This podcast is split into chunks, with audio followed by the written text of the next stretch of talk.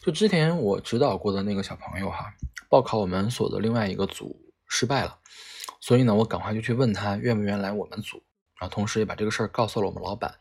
老板意思就是说，如果觉得还不错的话，是可以收下来的。然后呢，我就觉得这个小朋友是一个特别特别优柔寡断的人。我跟他说，如果可能的话，今天晚上就可以找几个老师组织对他进行面试。他突然就犹豫了，说是想再花点时间考虑一下。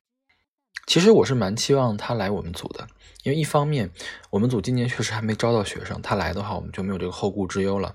另外一方面，我觉得他也比较适合来我们组，因为我觉得啊，他不像是那种对学术有特别高追求，或者是对将来自己未来的规划那么明明确的一个人。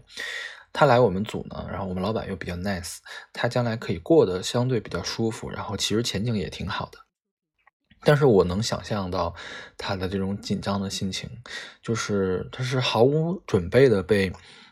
通知说要举行面试嘛，然后他这个面试可能会影响他将来五六年的一个命运。那如果是当时的我的话，我觉得我会跟他一样紧张，更别说要很快的就做出这样一个决策。那他说他明天上午会给我答复，我不知道他最终的选择会怎么样。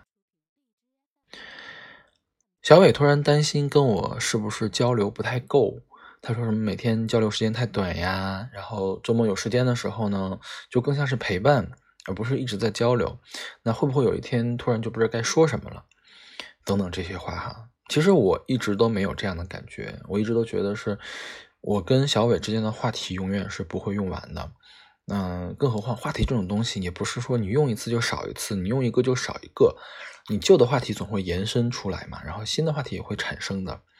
那我跟小伟，我们俩听歌的口味是大范围匹配的，我们吃饭的口味也是大范围匹配的，还有政治观呀、道德观大范围匹配。我们会因为相同的事情开心，会因为相同事情而生气。我觉得这个我们两个搭配非常非常的完美了，已经就是从精神上的这种搭配。